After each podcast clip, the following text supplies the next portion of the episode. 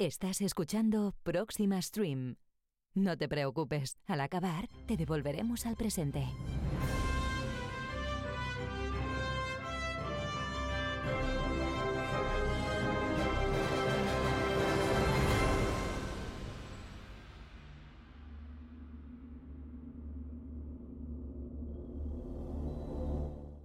Recientemente la humanidad ha superado una de las mayores pruebas de su historia, aunque aún no hay consenso en si para bien o para mal. Se cumple el décimo aniversario de lo que la prensa occidental llamó el nuevo año cero, un buen momento para mirar atrás y analizar lo ocurrido. Un mes antes del 5 de septiembre de hace 10 años, se produjo una escaramuza armada en Cachemira, en un punto de la frontera entre Pakistán e India que ambos países se disputan desde hace décadas. Los máximos líderes de ambos países se señalaron mutuamente como los responsables de lanzar la primera piedra. Tres semanas antes del 5 de septiembre, un helicóptero Haldruf indio fue derribado por las fuerzas pakistaníes durante una nueva escaramuza. El presidente pakistaní afirmó que el vehículo fue avisado en repetidas ocasiones de la violación del espacio aéreo de Pakistán y avisado de su destino si no se retiraba. Su homólogo indio destacó que el helicóptero era una unidad médica que se disponía a socorrer a soldados heridos. Resaltó la inhumanidad del ejército pakistaní y anunció represalias. Durante este aumento de las hostilidades, la popularidad de ambos dirigentes entre sus conciudadanos rompió récords. Ambos pueblos fueron cerrando filas en torno a sus gobiernos mientras pedían más y más mano dura con el país vecino. Finalmente, el 5 de septiembre a las 17.52 hora local, se produce una enorme explosión en la región de Cachemira.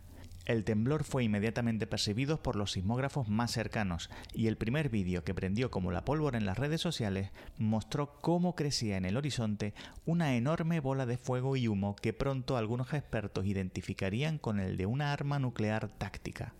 Estas primeras imágenes, gráficas y perturbadoras, son rápidamente compartidas en las redes sociales. El evento es tan reciente que aún no tiene verificación posible, pero esto no evita que las notificaciones sacudan los smartphones de todo el mundo. Los hashtags explosión nuclear y Tercera Guerra Mundial sepultan a cualquier otro. La confusión es máxima y el sobrecogimiento del horror sepulta algunas voces que llaman a la prudencia ante algunas posibles discordancias entre las primeras imágenes de la explosión. Algunos medios de comunicación comienzan a hacerse eco de la noticia, pero en un intento de ser los primeros en reportarla, repiten la información sin verificarla, lo que agrava aún más la confusión. El portavoz del gobierno indio hace su primer comentario oficial en las propias redes sociales. Reconocen al menos cinco muertos y varios desaparecidos entre sus cuarteles fronterizos y anuncian que el responsable pagará las consecuencias no se refirió directamente a Pakistán, pero todo el mundo dio por hecho que se refería al país vecino. Su homólogo pakistaní también condena la agresión de la que igualmente se sienten víctimas, reporta algunos heridos y condena las palabras del portavoz indio, afirmando que serán implacables si reciben cualquier agresión. Apenas han transcurrido 10 minutos desde la explosión. Los primeros expertos y analistas empiezan a compartir sus opiniones. Aun con los pocos datos iniciales, algunos muestran su sorpresa y otros recordaron cuántas veces habían avisado de que algo así iba a ocurrir, pero son ahogados en un mar de desinformación y pánico. La narrativa ya está establecida. El mundo cree que ha habido una explosión nuclear y la tensión es máxima. Antes de que cualquier líder político pueda responder, los organismos de inteligencia y las fuerzas militares ya están analizando la situación. En centros de mando de alta seguridad, equipos de expertos evalúan la autenticidad y magnitud del evento. Satélites, radares y otros equipos de vigilancia son puestos en marcha para obtener una evaluación precisa. Los líderes políticos, como primeros ministros o presidentes, son informados en breves reuniones de emergencia. Se consideran varias opciones. Mientras tanto, en los ministerios de defensa se revisan planes de contingencia para diferentes escenarios, desde respuestas diplomáticas hasta acciones militares. Los primeros comunicados oficiales se emiten, aunque son vagos y cautos para evitar provocar más pánico. Se usan frases como estamos evaluando la situación o es prematuro sacar conclusiones. En paralelo, los diplomáticos de ambos países intentan comunicarse para evitar una escalada, pero sus esfuerzos son constantemente saboteados por los políticos más beligerantes, quienes no dudan en exacerbar aún más la tensión pública y política. En estos cruciales minutos, la presión sobre los líderes y los encargados de la toma de decisiones es inmensa. El embrión confuso de las primeras horas en las redes sociales comienza a generar dos grandes grupos, los favorables a la India y los favorables a Pakistán. La prensa fina a estos países o a sus aliados no dudan en recoger rumores que apunten al país enemigo como la mano tras la bomba. Las granjas de trolls de diversos países trabajan a destajo en busca de la confrontación. Las embajadas y consulados de India y Pakistán en todo el mundo son escenarios de frenética actividad. La ONU convoca una reunión de emergencia del Consejo de Seguridad. En este punto, los aliados y los países vecinos de ambas naciones están particularmente preocupados y empiezan a emitir declaraciones cautelosas pidiendo la calma ante la espiral verbal en la que están cayendo dos países del club nuclear. El gobierno chino, al mismo tiempo que manifiesta su preocupación, acerca algunas tropas a sus fronteras con ambos países. Ante el rumor de que tanto India como Pakistán están movilizando una pequeña parte de sus reservas de armamento nuclear, los mercados financieros se sumergen en el caos.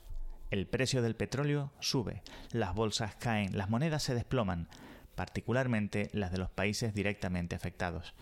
El oro y otros refugios seguros ven un rápido aumento en su valor.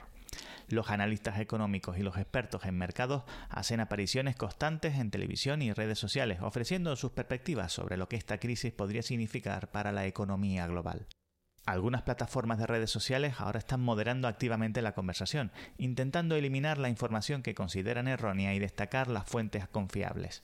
Sin embargo, el daño está hecho y muchas personas siguen operando bajo suposiciones falsas e información incompleta. Las primeras manifestaciones y protestas comienzan a organizarse en varias ciudades del mundo. Los grupos de activistas, algunas ONG y otras organizaciones intentan utilizar este momento para abogar por la paz y la desescalada, pero también hay presencias de grupos más extremistas que buscan capitalizar el caos en favor de los presuntos contendientes. Apenas han pasado unas horas. Algunos países comienzan a evacuar a sus ciudadanos de ambas naciones y se emiten avisos de viaje. Las primeras muertes de civiles del país contrario se suceden en las calles. Los portavoces de ambos gobiernos se acusan mutuamente de querer ver el mundo arder. Se inicia la distribución de suministros de emergencia y las Fuerzas Armadas se ponen en alerta. Dado que no permiten que nadie se acerque a la zona cero, hay que esperar a que estén disponibles las primeras imágenes satelitales detalladas del lugar de la explosión, cuando los expertos comienzan a plantear sus dudas de que se trate de la explosión de un arma nuclear táctica. Sin embargo, el ciclo de noticias ya está en pleno apogeo y cambiar la narrativa pública ahora sería como tratar de desviar un río con una cuchara. Las calles en ciudades cercanas a India y Pakistán se vacían rápidamente. La gente comienza a acaparar alimentos, agua y suministros médicos. Las gasolineras están abarrotadas y empiezan a escasear los suministros. En las redes sociales, gente de todo el mundo comparte ubicaciones de refugios antinucleares y métodos para improvisar alguna protección contra la radiación. La desinformación sigue propagándose a un ritmo alarmante. Mensajes en cadena y teorías de la conspiración circulan por WhatsApp, Telegram y otras plataformas de mensajería. Se populariza la idea de que las dudas de que se trate de un ataque nuclear son vertidas por enemigos de algunos de los dos países para que el otro no sufra represalias. Muchos rumores se convierten en virales, causando aún más pánico y confusión. El odio a indios y pakistaníes se extiende por todo el mundo a medida que se solidifica en la psique digital la idea de que ambas naciones traerán el fin del mundo. Todo esto ha ocurrido en dos días desde la explosión. Al comienzo del tercer día y en contra del creciente rumor sobre las dudas de que realmente fuera una explosión nuclear, un medio de noticias indio filtra documentos que demuestran que durante el primer día varios medidores cercanos detectaron un aumento de la radiación y que se ocultó a la prensa para evitar una escalada.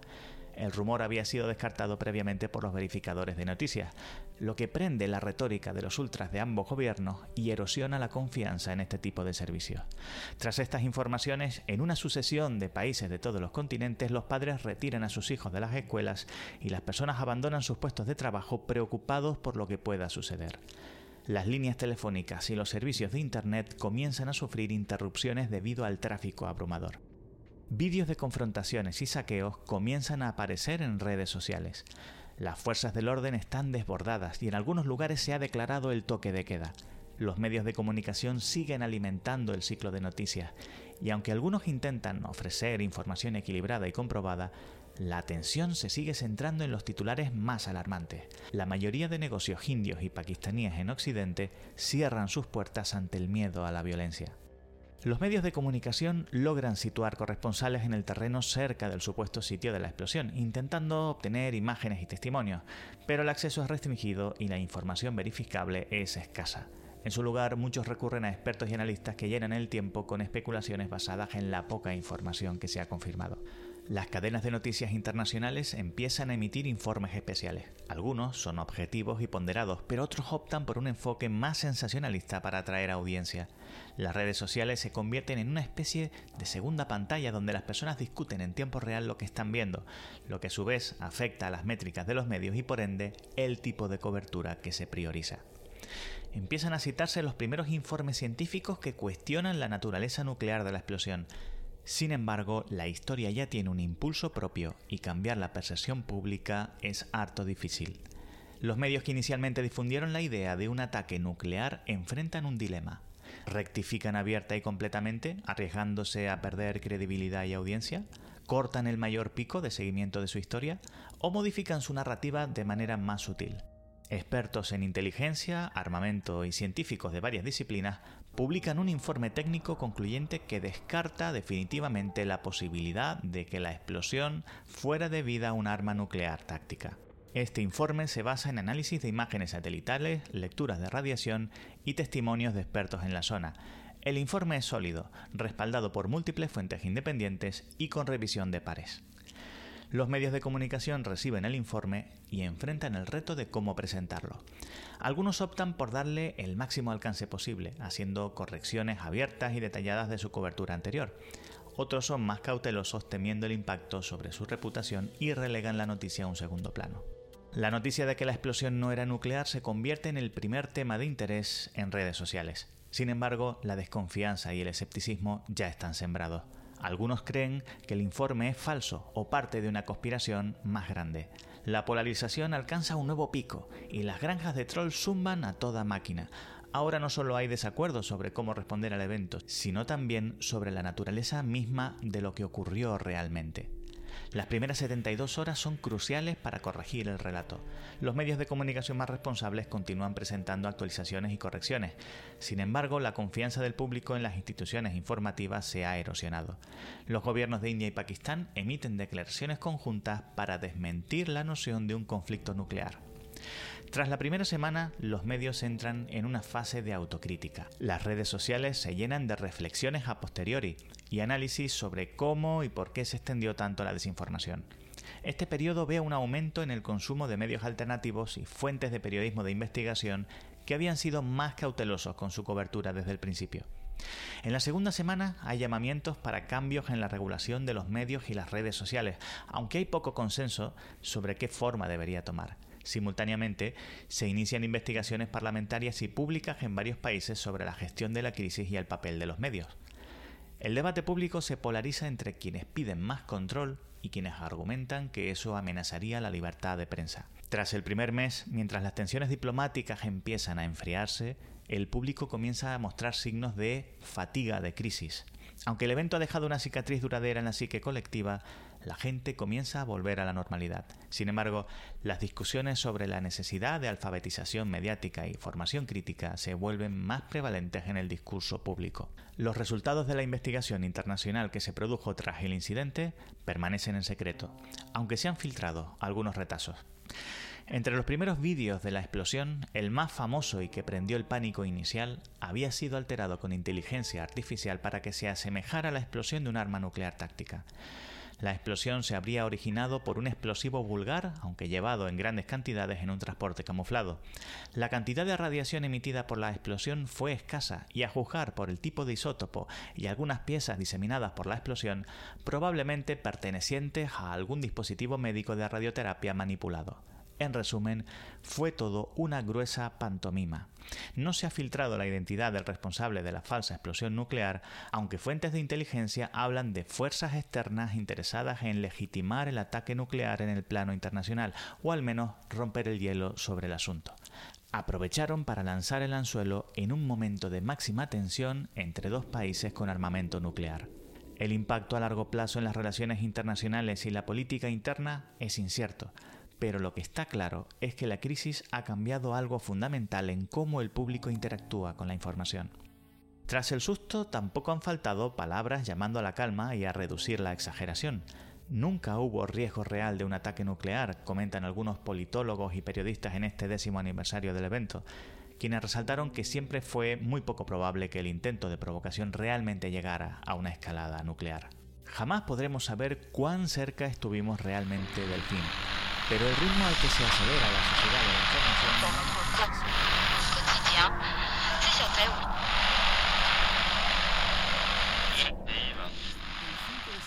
de hace 10 años, a las 17 y 52 hora local, se produce una enorme explosión en la región de Cachemira. El temblor fue inmediatamente percibido por los sismógrafos más cercanos y el primer vídeo que prendió como la pólvora en las redes sociales mostró cómo crecía en el horizonte una enorme bola de fuego y que pronto algunos expertos identificarían con el de un arma nuclear táctica. Estas primeras imágenes, gráficas y perturbadoras, son rápidamente compartidas en las redes sociales. El evento es tan reciente que aún no tiene verificación posible, pero esto no evita que las notificaciones sacudan los smartphones de todo el mundo. En apenas 20 minutos, tras la primera explosión, una ráfaga de detonaciones nucleares de baja intensidad explotan en el aire sobre algunas de las ciudades de India más cercanas a Pakistán, ocasionando decenas de miles de muertos e innumerables destrozos. La respuesta del gobierno de Nueva Delhi fue terrible. Según datos de inteligencia filtrados posteriormente, la India habría lanzado un ataque coordinado con al menos 75 ojivas nucleares sobre blancos estratégicos como Karachi, Lahore e Islamabad. En cuestión de minutos, millones de vidas se esfumaron, los efectos fueron devastadores. Un hongo atómico de proporciones bíblicas envolvió a Lahore, carbonizando todo a su paso. En Karachi, el centro financiero quedó reducido a escombros humeantes. El caos y la destrucción fueron totales. La respuesta pakistaní no se hizo esperar. Lanzó otra oleada de unos 48 misiles sobre Nueva Delhi, Bombay, Calcuta y otras urbes indias. La devastación fue igual de dramática, con millones de muertos y heridos en el primer intercambio, pero esto apenas comenzaba. En las siguientes 72 horas, ambos países continuaron atacándose en una espiral de locura nuclear que parecía no tener fin. Al culminar la semana, se estima que se lanzaron alrededor de 150 cabezas nucleares sobre objetivos militares y civiles. Las consecuencias para la región fueron apocalípticas. Se calcula que murieron instantáneamente unos 75 millones de personas y otros 50 millones sucumbieron posteriormente a enfermedades y hambrunas relacionadas con la radiación pero el daño trascendió las fronteras del subcontinente indio. Según varios estudios, la combustión generó más de 5 millones de toneladas métricas de hollín y cenizas que fueron arrojadas a la estratosfera, bloqueando parte de la luz solar e influyendo en los patrones climáticos globales. En los siguientes cinco años, la temperatura descendió casi 2 grados centígrados, lo que afectó a los ciclos de lluvia y provocó la peor hambruna de la historia. Los cultivos más golpeados fueron los de clima templado del hemisferio norte, incluyendo Estados Unidos, Europa y Rusia. Pero fueron los países en vías de desarrollo del hemisferio sur los que sufrieron más, al depender de las importaciones del norte que se bloquearon de inmediato. Se estima que al menos 250 millones de personas murieron de inanición en África, Asia y América Latina el agujero en la capa de ozono también se vio afectado, permitiendo el ingreso de niveles peligrosos de radiación ultravioleta, lo que se tradujo en un dramático incremento de cáncer de piel a nivel mundial. En definitiva, este trágico episodio demostró que en la era nuclear, un conflicto localizado puede tener consecuencias devastadoras para la civilización entera. Como dijo el secretario general de la ONU en ese entonces, la humanidad ha tenido su meteorito como los dinosaurios, solo que en lugar de un asteroide fuimos nosotros mismos. Hoy, a 10 años de esta catástrofe, la mayor interrogante es si la humanidad habrá aprendido la lección o si las generaciones venideras estarán condenadas a...